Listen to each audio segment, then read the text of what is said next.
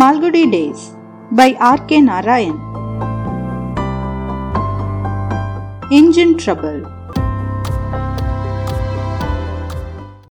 There came down to our town some years ago, said the talkative man, a showman owning an institution called the Gaiety Land. Overnight, our Gymkhana grounds became resplendent with banners and streamers and colored lamps. From all over the district, crowds poured into the show.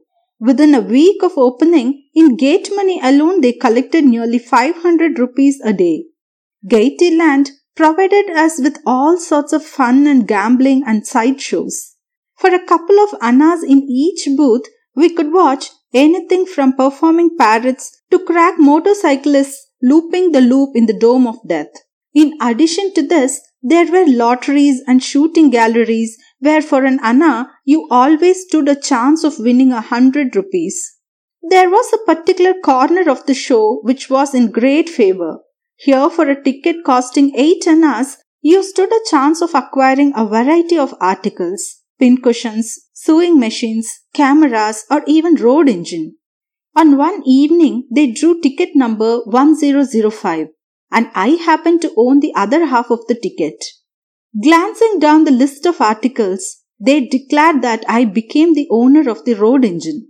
Don't ask me how a road engine came to be included among the prizes. It's more than I can tell you. I looked stunned.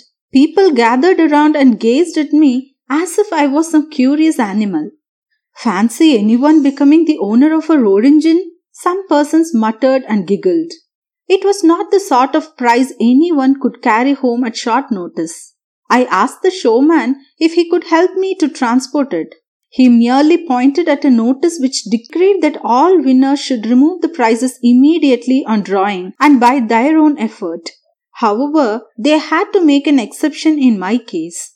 They agreed to keep the engine on the Gymkhana grounds till the end of their season and then I would have to take my own arrangements to take it out.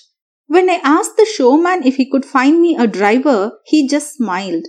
The fellow who bought it here had to be paid a hundred rupees for the job and five rupees a day. I sent him away and made up my mind that if no one was going to draw it, I would just leave it to its fate. I got it down just as a novelty for the show. God, what a bother it has proved. Can't I sell it to some municipality? I asked innocently. He burst out into a laugh. As a showman, I have enough troubles with municipal people. I would rather keep out of their way. My friends and well wishers poured in to congratulate me on my latest acquisition. No one knew precisely how much a road engine would fetch. All the same, they felt that there was a lot of money in it. Even if you sell it as scrap iron, you can make a few thousands. Some of my friends declared. Every day I made a trip to the Gymkhana grounds to have a look at my engine. I grew very fond of it. I loved its shining brass parts. I stood near it and patted it affectionately, hovered about it, and returned home every day only at the close of the show. I was a poor man. I thought that after all my troubles were coming to an end. How ignorant we are! How little did I guess that my troubles had just begun. When the showman took down his boots and packed up, I received a notice from the municipality to attend to my road engine. When I went there next day, it looked forlorn with no one about. The ground was littered with torn streamers and paper decorations. The showman had moved on, leaving the engine where it stood. It was perfectly safe anywhere. I left it alone for a few days, not knowing what to do with it. I received a notice from the municipality ordering that the engine be removed at once from the grounds, as otherwise they would charge rent for the occupation of the Gymkhana grounds. After deep thought, I consented to pay the rent, and I paid 10 rupees a month for the next three months. Dear sirs, I was a poor man. Even the house which I and my wife occupied cost me only 4 rupees a month. And fancy me paying 10 rupees a month for the road engine. It cut into my slender budget and I had to pledge a jewel or two belonging to my wife. And every day my wife was asking me what I proposed to do with this terrible property of mine, and I had no answer to give her. I went up and down the town offering it for sale to all and sundry. Someone suggested that the secretary of the local cosmopolitan club might be interested in it. When I approached him, he laughed and asked what he could do with the road engine. I'll dispose it off at a concession for you. You have a tennis court to be rolled every morning. I began, and even before I saw him smile, I knew it was a stupid thing to say. Next, someone suggested, See the municipal chairman. He may buy it for the municipality. With great trepidation, I went to the municipal office one day. I buttoned up my coat as I entered the chairman's room and mentioned my business. I was prepared to give away the engine at a great concession. I started a great harangue on municipal duties, the regime of this chairman, and the importance of owning a road roller. But before I was done with him, I knew there was a greater chance of me selling it to some child on the roadside for playing with. I was making myself a bankrupt maintaining this engine in the Gymkhana grounds. I hoped some day there would come my way a lump sum to make amends for all this deficit and suffering. Fresh complications arose when a cattle show came in the offing. It was to be held on the grounds. I was given 24 hours to get the thing out of the grounds. The show was opening in a week and the advance party was arriving and insisted upon having the engine out of the way. I became desperate. There was not a single person for 50 miles around who knew anything about the road engine. I begged every passing bus driver to help me, but without use. I even approached the station master to put in a word with the mail engine driver. But the engine driver pointed out that he had his own locomotive to mind and couldn't think of jumping off at a wayside station for anybody's sake. Meanwhile, the municipality was pressing me to clear out. I thought it over. I saw the priest of the local temple and managed to gain his sympathy. He offered me the services of his temple elephant.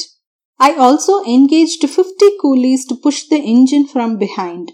You may be sure this drained all my resources. The coolies wanted 8 annas per head, and the temple elephant cost me 7 rupees a day, and I had to give it one feed.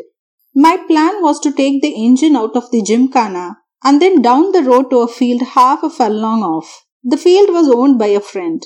He would not mind if I kept the engine there for a couple of months when I could go to Madras and find a customer for it.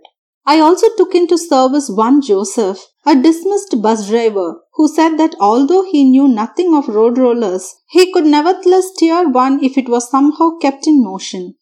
It was a fine sight, the temple elephant yoked to the engine by means of stout ropes, with fifty determined men pushing it from behind, and my friend Joseph sitting in the driving seat.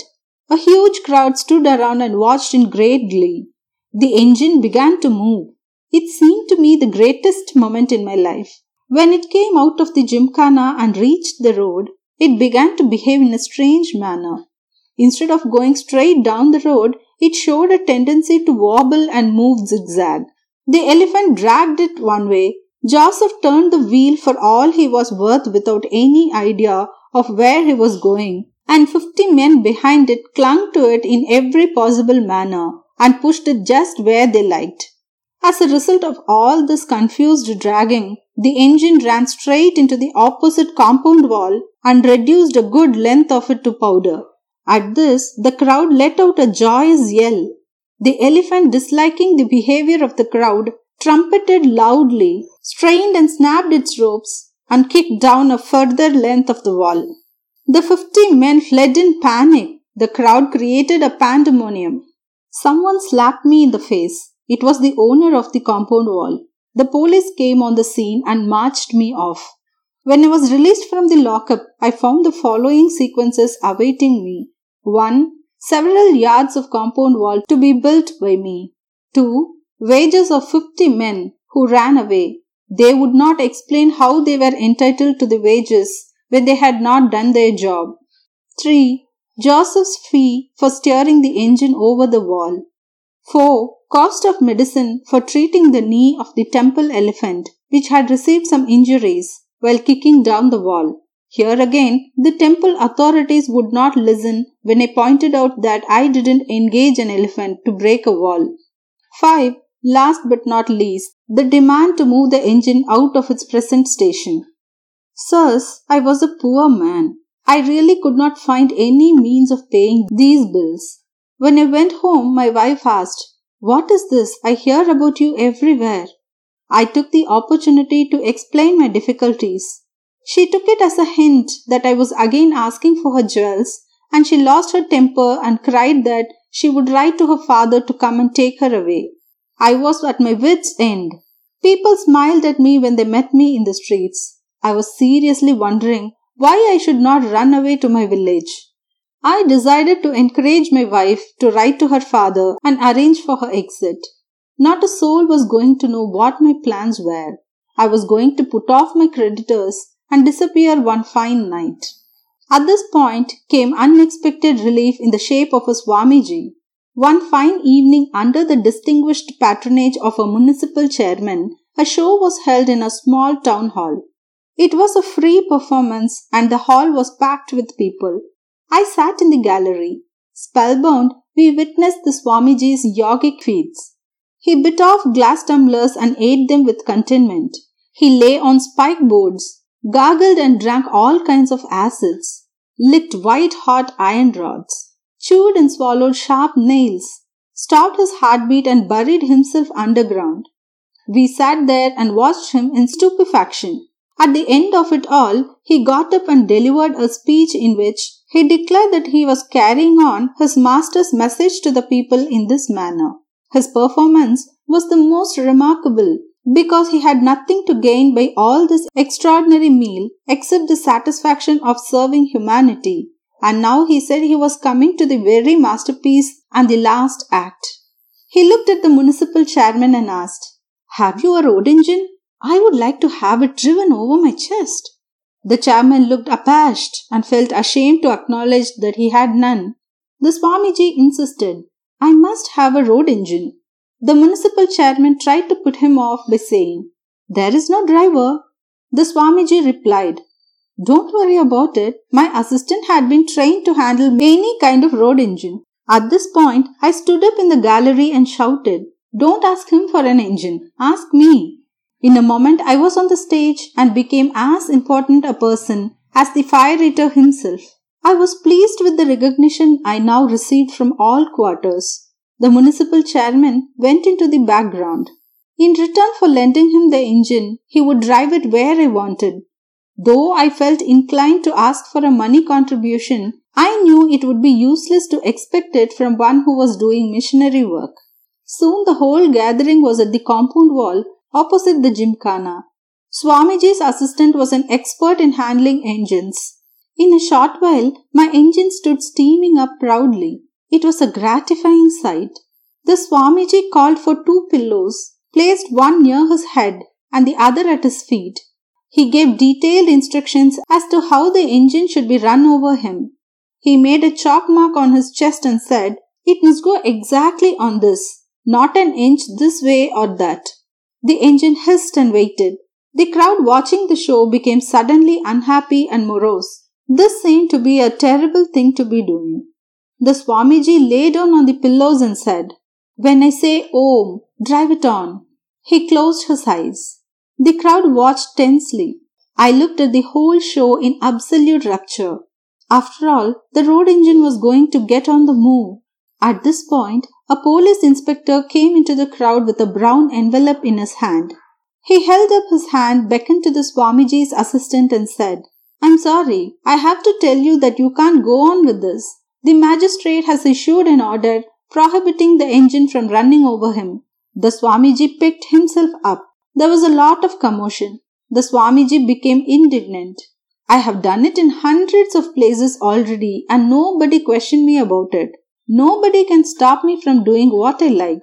It's my master's order to demonstrate the power of the yoga to the people of this country and who can question me?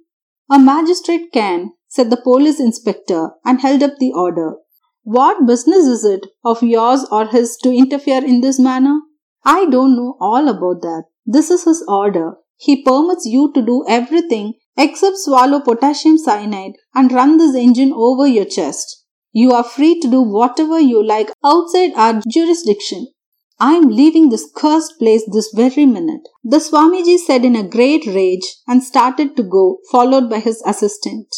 I gripped his assistant's arm and said, You have steamed it up. Why not take it over to that field and then go? He glared at me, shook off my hand, and muttered, With my guru so unhappy, how dare you ask me to drive? He went away. I muttered, You can't drive it except over his chest, I suppose. I made preparations to leave the town in a couple of days, leaving the engine to its fate with all its commitments. However, nature came to my rescue in an unexpected manner. You may have heard of the earthquake of that year, which destroyed whole towns in North India. There was a reverberation of it in our town too. We were thrown out of our beds that night, and doors and windows rattled. Next morning, I went over to take a last look at my engine before leaving the town.